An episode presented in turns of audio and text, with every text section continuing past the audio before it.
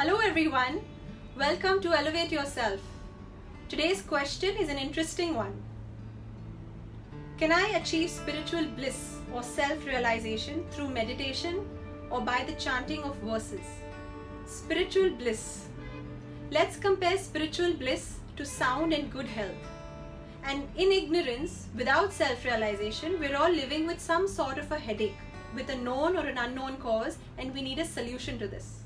So, now let's address this headache with meditation.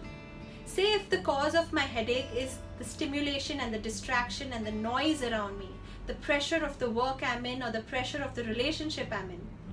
Then, to address this headache, I would need to pull myself out. I will move to a different environment. Say I move to a higher flow where the noise and distraction is less, or I'm disconnected from the stimulants that are giving me any sort of pressure. The experience was great, but only till the time I was in that environment. Now that I'm back to this situation, the stimulation, distraction, pressure is all upon me. The benefit of that experience will last only a few hours or a few days, nothing more than that. I did feel good, I did feel charged, but self realization will evade me. So, meditation calms an agitated mind.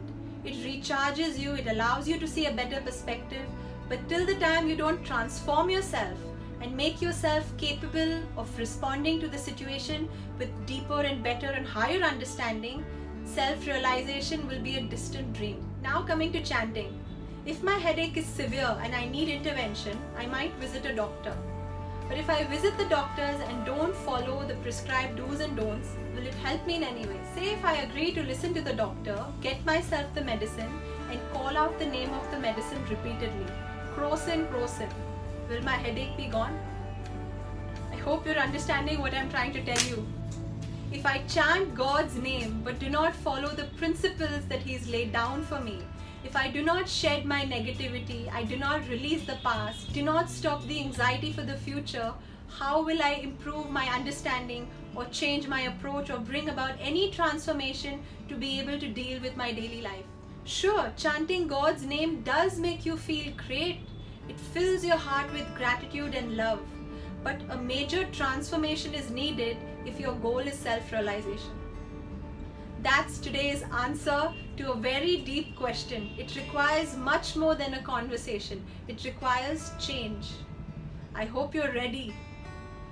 Please take the spirit of this message and not get stuck in the meaning of any specific word.